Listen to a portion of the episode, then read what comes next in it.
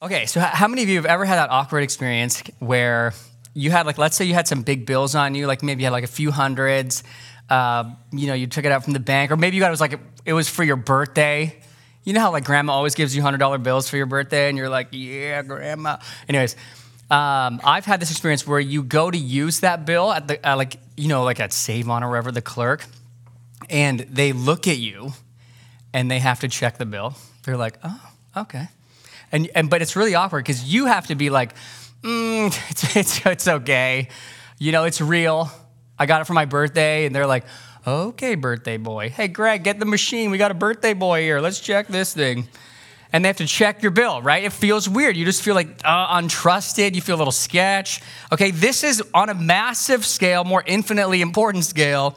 This is what was happening in Galatia in this letter, the occasion of this letter so, Paul, you got to remember, he came preaching, and this first, like, Jesus rose from death, saves Paul. Well, you'll hear about his story in a little bit throughout the whole letter, but, anyways, he comes to Galatia and he's preaching the gospel that he received from Jesus himself. And, and, and like, the whole village and town, they're getting saved. He's raising up elders. He leaves while he's gone. Some agitators, some like false teachers, they come into the churches in Galatia and they basically say, You can't trust Paul's gospel. Okay, he's not an apostle. He doesn't meet the criteria of apostleship. And they came in and basically were saying, um, listen, this whole grace alone stuff, it sounds good. Oh, yeah, you can be free from the law. But we know, so this is what they would say we know, shouldn't God who wrote the law, shouldn't the way you honor him is by obedience to it? What is this, all this talk about life in the spirit and no longer needing tradition and sacrifices. Mm-mm, not my Bible, right? This is what they would say. The Old Testament says there's an old covenant about circumcision, and we say if you really want to mature in your faith, you got to get snipped, but not that way. Circumcised in a worse way. Uh, and so that's what they would say. You need to add to your works. And Paul, he's catching wind of this. He's like, no, I'm going to have no nothing to do with that. That's not the true gospel. He's like, I'm astonished that you've so you've so quickly deserted him uh, and the gospel that I brought you. He even says, like, if an angel comes and preaches you a different gospel than the one I brought you, let him be accursed. Paul's coming in hot because he's saying, no, the gospel is the good news that Jesus obeyed everything we couldn't in the law, so he fulfills it. He obeys it in our place. And then when on the cross, Jesus paid for all the ways we broke the law. We broke the law, we, we sinned, we dishonored God, we've hurt others, and so Jesus pays. And so in Jesus, in the person, is full salvation that frees you now from obeying the law and gives you new life. You get the Holy Spirit where you now live new life with God by the Spirit, not the law. So he's coming and going, This is the gospel. You're in Christ, you're in a person. And so he's, he's passionate, but here's the problem they're undermining his authority. They're undermining his apostleship. They're going, this is not a true gospel because he's not a true dude. So now, what he has to do in our context, he's got to prove himself. He's got to defend the gospel by going, now, now look right at me, by going to his testimony, by going to his story. Okay? Um, so let me read. You'll, now, you'll, now you're with me and we can catch up. So let's read. So here's what he says. Look, so he just said, if, if you preach a different gospel than the one you received, you're, you're damned. I'm not trying to please man, I'm pleasing God. And look what he says in verse 11. It'll be on the screen. This is our passage, by the way. For I would have you know, brothers, that the gospel that was preached by me is not man's gospel. That's really key for him. He has to establish this. I didn't make it up. He goes on, for I did not receive it from any man. It wasn't handed down, nor was I taught it, but I received it through a revelation of Jesus Christ. So Jesus really came to me. And then watch this. Watch what he does. He slows down. Probably takes a deep breath, breaks his pen, gets a new one, just prays for the fruit of the Spirit. And what does he do? He invites them to think through this claim by sharing a few truths from his own journey, from his autobiography. He goes to his testimony. Okay? And so let's let's keep reading what he says. He says this: "For you have heard of my former life in Judaism, how I persecuted the church of God violently, and I tried to destroy it." And I was advancing. I was like, I was killing it. I was on the up and up in Judaism beyond many of my own age among my people. So extremely zealous was I for the traditions of my fathers. But when he who had set me apart before I was born, and who called me by his grace was pleased to reveal his son to me in order that I might preach him among the Gentiles. I listen, he this is his point. I did not immediately consult with anyone. It's not man's gospel. Nor did I go up to Jerusalem to those who were the apostles before me. No, I went into Arabia and returned again to Damascus. And then after three years, I went up to Jerusalem to visit Peter, uh, Cephas, and, and, and remained with him 15 days, but I saw none of the other apostles except James, the Lord's brother. In what I'm writing to you, before God, I do not lie. Then I went into the, the regions of Syria and Cilicia, and I was still unknown in person to the churches of Judea that are in Christ. They, they were only hearing it said, He who used to persecute us is now preaching the faith he once tried to destroy and they glorified God because of me. Okay, so here's what we're going to do. We are going to, uh, he, here's what he's saying. He's saying the reason you can know the origin of the gospel I preached is really from Jesus, and you should listen to everything I say in this letter that I'm an apostle. He says, here's how you can know. Number one, you'll know by who I was before Jesus. So th- this is this is Paul's testimony. Who I was before um, here's what happened at my transformation. And then where I went, all of this proves that my gospel was not given by anyone other than Jesus.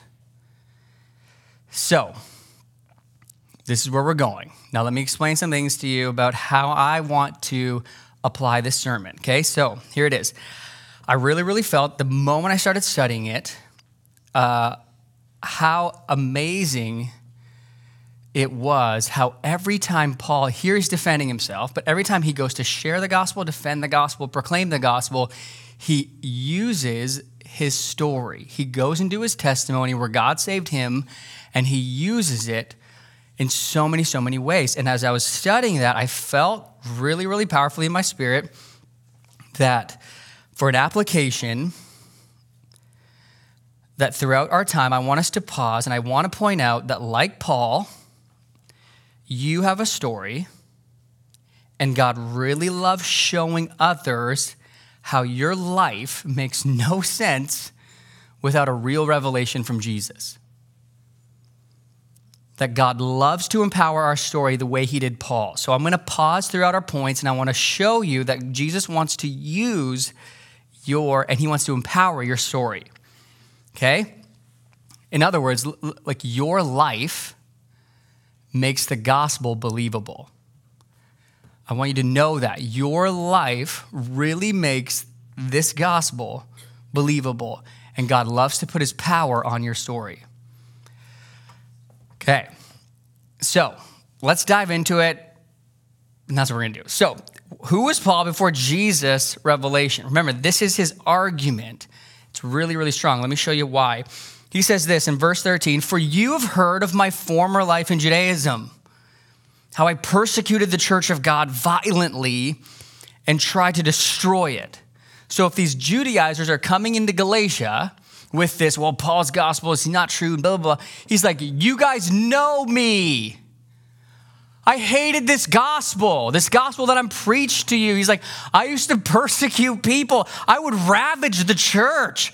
Okay, just you know, in Acts, it's right here, Acts 8 3, it says, But but Saul, so Luke records uh, historical facts, but Saul was ravaging the church. And, and listen to what he was doing. How was he doing that? He was entering house after house. He dragged off men and women, young and old, dads and their moms, and, and committed them to prison. I want you to imagine this. I'm sure for Paul, uh, he can still uh, see their scared, stunned, hurting faces. I'm sure he can still hear their screams. I'm sure he can still feel the tight grip as he would rip people to the floor and he would viciously tie them up while their little, little girls and boys, their kids were screaming and he would rip them from their lives and their families, and he would commit them to prison. In Acts 26, even more, it's he, he tells us that he would even cast his vote against them to kill them. So he could, he could see that little mom's face, 23 year old girl, because they got married young. He ripped her from prison, and now he's saying, kill her and kill Stephen, and he would cast his vote. And I'm wondering if Paul knows that there are some in Galatia who've, who've even seen him do this. Okay, so this is a strong argument. I'll explain you why in a second. So, verse 14, now look at what he says next. I was advancing in Judaism beyond many of my own age. So, listen, listen, listen to what he's saying. He's saying, I was a rising star.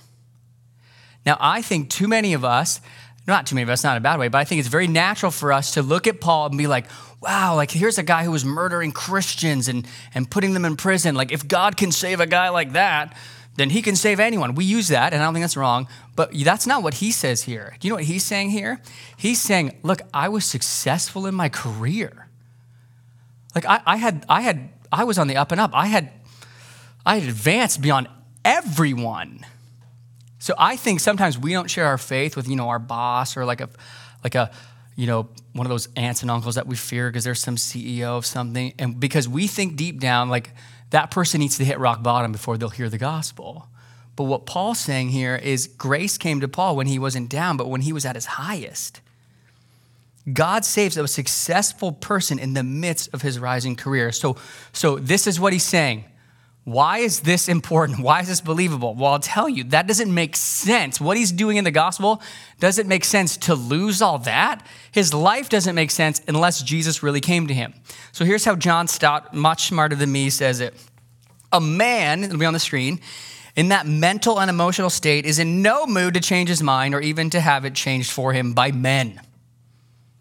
No conditioned reflex or other psychological device could convert a man in that state right?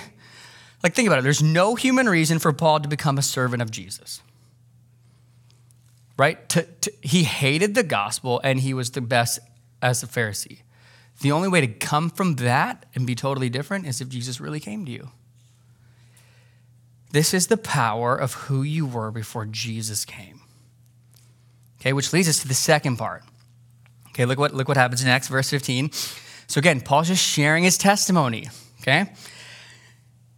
But when he had he who had set me apart before I was born, by the way, you should add that when you share your testimony, because that really, really is true. Uh, I'll show you in a second here why. And he who called me by his grace, that is the gospel, by the way.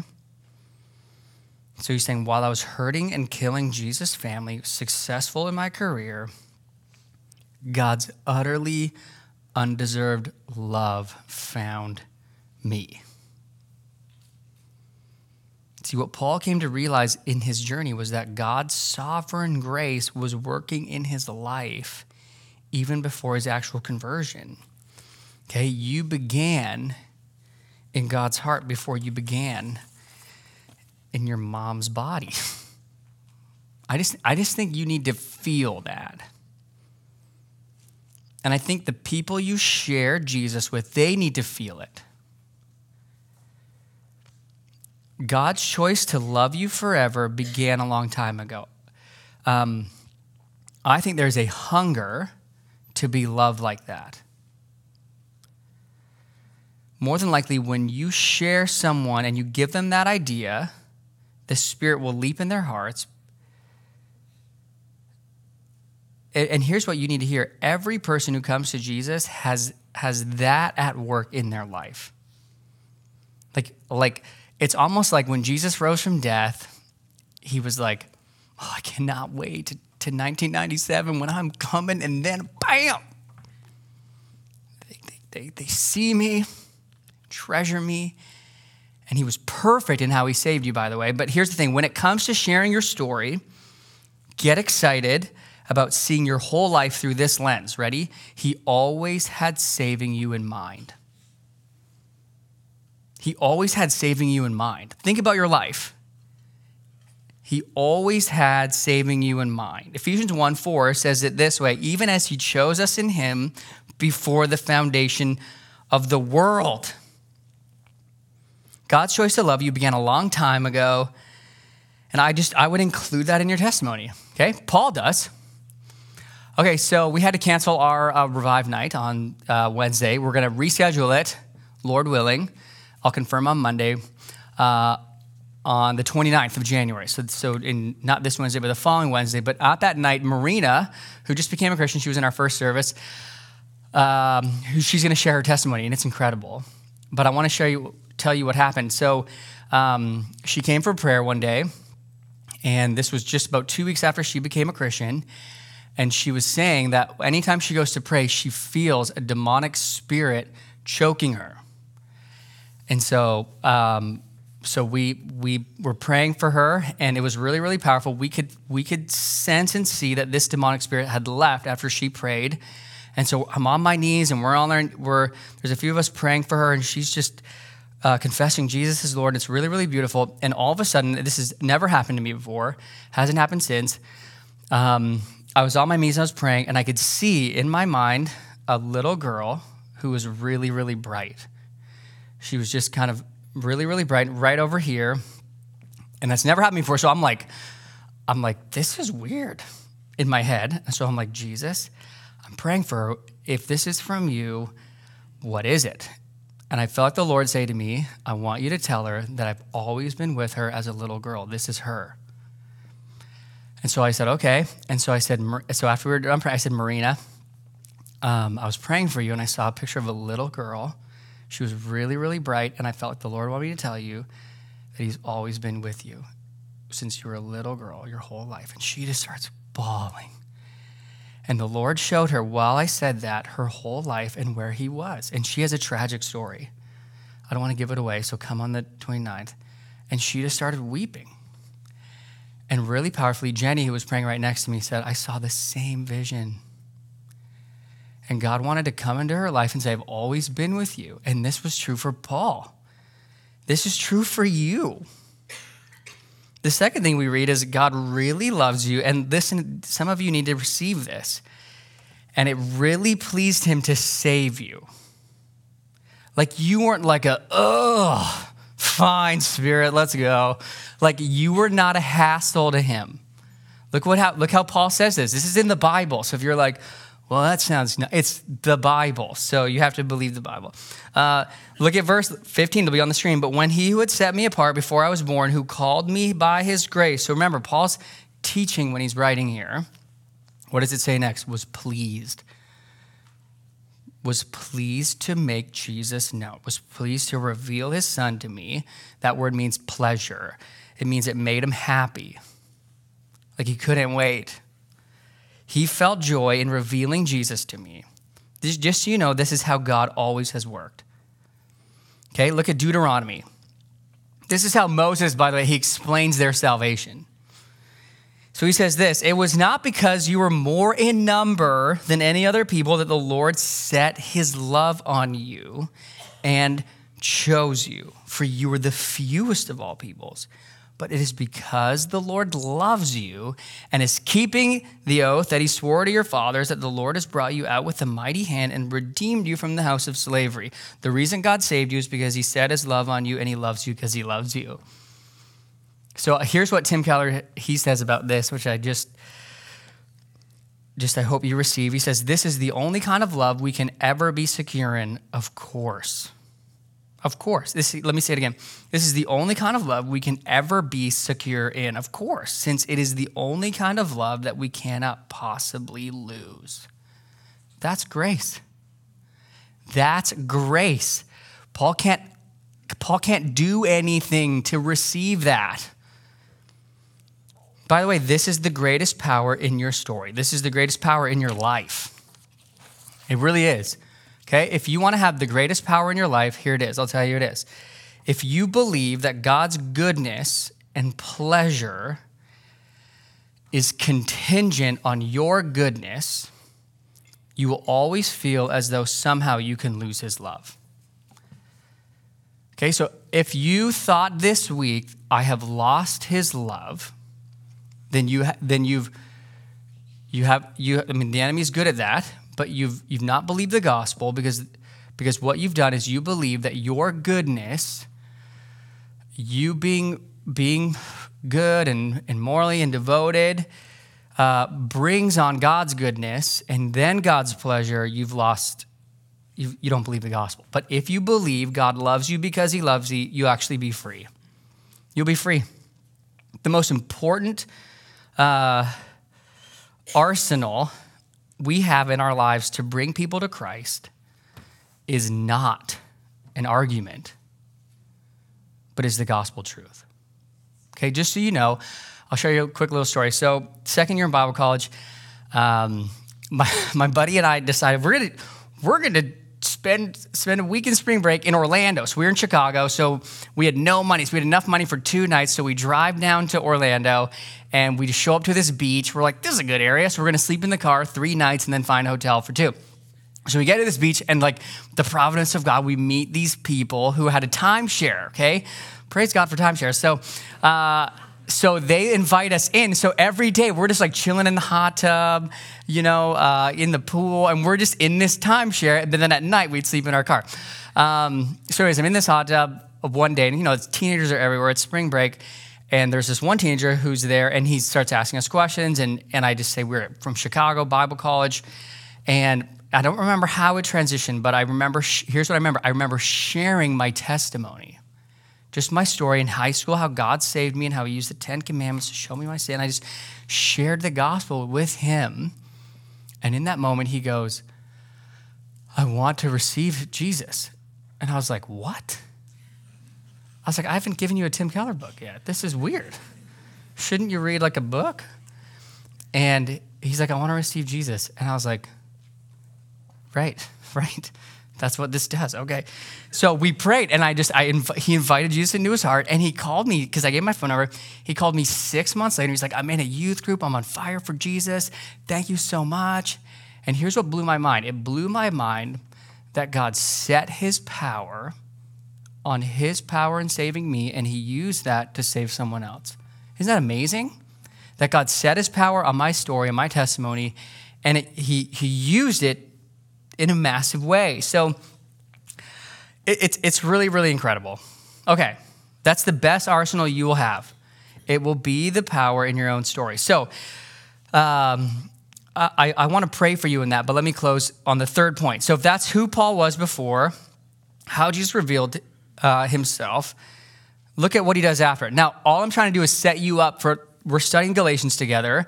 Uh, Norm's coming next week, so he's going to finish his journey and flow of thought. So I'm going to I'm going to move us in and set it up for him. So here's here's what happens. So he says this I did not immediately consult with anyone. That's his goal to tell them. So he's like, This is not man's gospel. This really is the gospel you need to believe. I'm about to explain in this whole letter. The gospel stands on itself, it stands alone. I received it from Jesus. You can trust me, I'm an apostle. And here's how he explains it. So after, before what happened to me, then Jesus saved me. He says, I, he says this.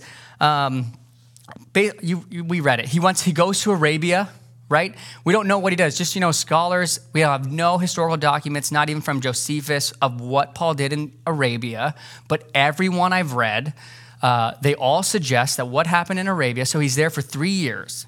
After he gets saved, he goes by himself, doesn't consult with a person at all uh, most scholars say he, he more than likely, in, in a time of so, three years of silence and solitude, he communed with Jesus. And what he did is he plundered and pondered the gospel in the Old Testament. He, everything we have in Romans that explains the gospel, that the resurrection, death, and resurrection of Jesus and the new life by the Spirit was in the Old Testament, he discovered it there with God uh, that it was all really there, that all the, everything pointed to Jesus. Remember when Jesus on the road uh, and he tells his disciples how the whole old Bi- the whole Old Testament pointed to him. I think Paul went back and he he, he discovered the gospel there, um, which is really really powerful. And then he goes and visits Peter for two weeks. So he's like, "There's not two weeks is not enough to formulate this huge gospel doctrine." Uh, and then he visits James, and, and then Norm will pick it up from there. But um, here's what you need to hear as we transition here. Here's he's saying, my gospel, my my apostleship is bound up in my story, and I'm not lying. This is who I was when Jesus gave it to me. Then I saw no one. And, and this is really my conviction that you need to know that, that what I'm about to preach to you in this letter is actually from Jesus himself. The authority of this letter is I'm an apostle of Jesus. So, so then he's going to pick it up next week. So here's what I want to do. As we close, I really, really felt that not only should we, application, trust the Bible and, and Galatians and go, yeah, this is the true gospel, that I'm saved by grace alone. I can trust this. Paul's life can help me trust it. So we have that. We got that. What I felt like the Spirit wanted me to do is show you that He really, really loves the story He wrote in your life. That He loves your testimony. He loves what He's done. And I, and I, want you to, I want you to just stay with me. I want you to think with me. I want you to go here with me. Think about this from a heavenly perspective. If God's omniscient and He has accomplished and procured salvation, and you were set apart before you were born, He was really, really wise and loving, no matter how hard it was, or what shame you were going through, or what time it happened in your life. He was, he was involved in every detail in your story. So let me say it this way Your story is a story of what Jesus took pleasure in doing. He really loved saving you, and he loved the way he saved you.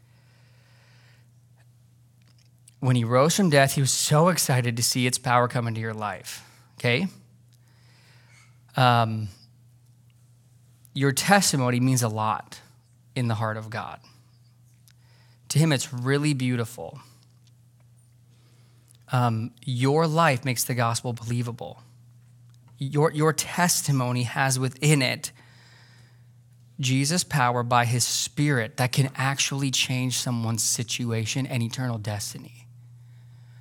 Like the power you have in the gospel in your story has the power to actually change someone's complete situation and, and destiny.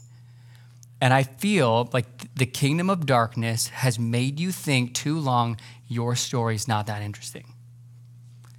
And so what you do is you're like, well, I got to read all the apologetics. Now I like apologetics. I like Tim Keller, but you feel like, okay, I don't know the arguments. What about human suffering? Look, no one has the answer on human suffering. Okay?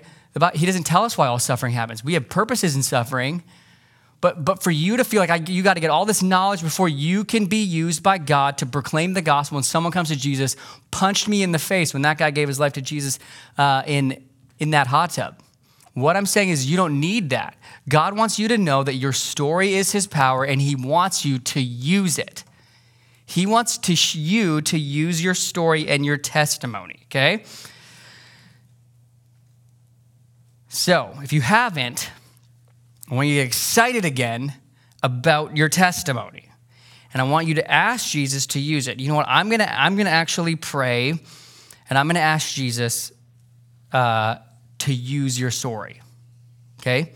But if you're, if you're here and you're like, James, everyone around me is so spiritual all the time, and I don't really know like what is my testimony and I don't know how to start. And if that's you, that's that's most of us, by the way. So you don't feel like you know. So let me tell you how to start. Here's what I want you to do. I want you to be- I want you to begin sometime this week, preferably tomorrow morning. I want you to write down, even on your phone. And but here's what you want to do first. You want to invite the Holy Spirit to help you remember. Some of you was a while ago. So I want you to say, Holy Spirit, will you help me remember how I was feeling, where I was, the way I used to think before I met you? Before I met you. Uh, and so I want you to write it down. This is, this is where were you and how were you when Jesus revealed himself? And sometimes, just, you know, depending on who you're talking to, the Holy Spirit will highlight parts of your story that will really, really relate. So you'll be like, oh, this was cool. But if you're committed to every day going, Holy Spirit, would you help me use part of my story? He will. Okay, so so that's who were you before? The same thing as Paul did. Then when did God reveal Jesus? How did that happen? What truths were a part of that? Uh, maybe you didn't get the full gospel. Maybe you grew up in more of like a strict. It was like it was like the Galatian gospel. Yes, Jesus, you're saved. Now work hard, right? Maybe that was you, but you can then use that and say, I grew up in a church that said after you're saved, what really matters to God is goodness. And I learned later that that's religion. What really matters to God um, is what he's done for me, not what I do for him. Like you can use that, but that relates. So use the where were you when God's grace, and it could have been in stages or seasons, but the key to your testimony, okay, is, is when did God's grace and how did God's gospel of grace come in and forgive you of your sin and give you new life in the spirit? Okay? Then, what happened after?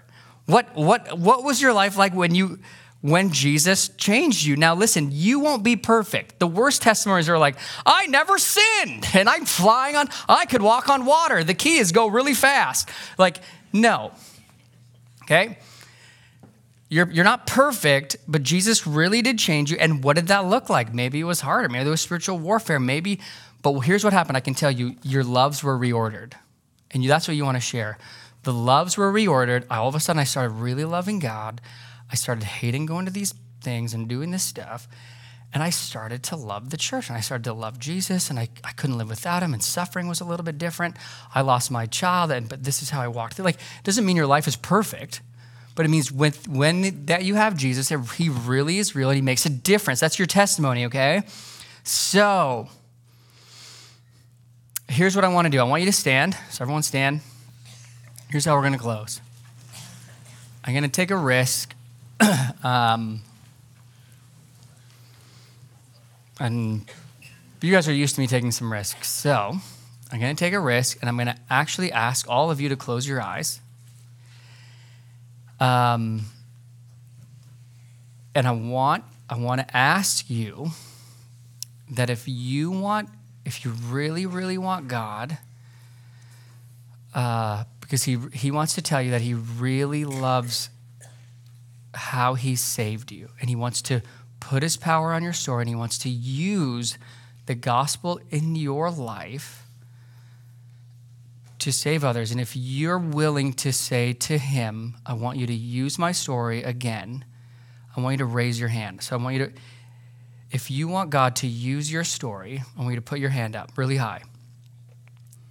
And I'm going to pray for you and I'm going to ask I'm going to ask the Holy Spirit to just fill you and I'm going to ask him to to use you and to use the story in your life.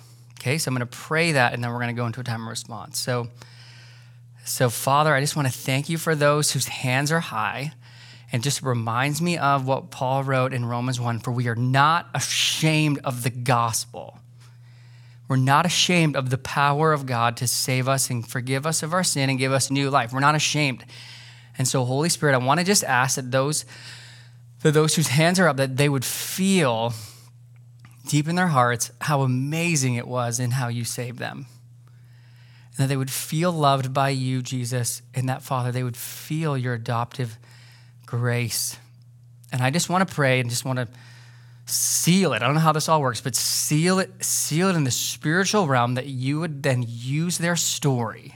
I pray you'd show them and that you'd give them doors that open to use their story and how they bring in the kingdom of God. So bless this and seal it in Jesus' name. Amen.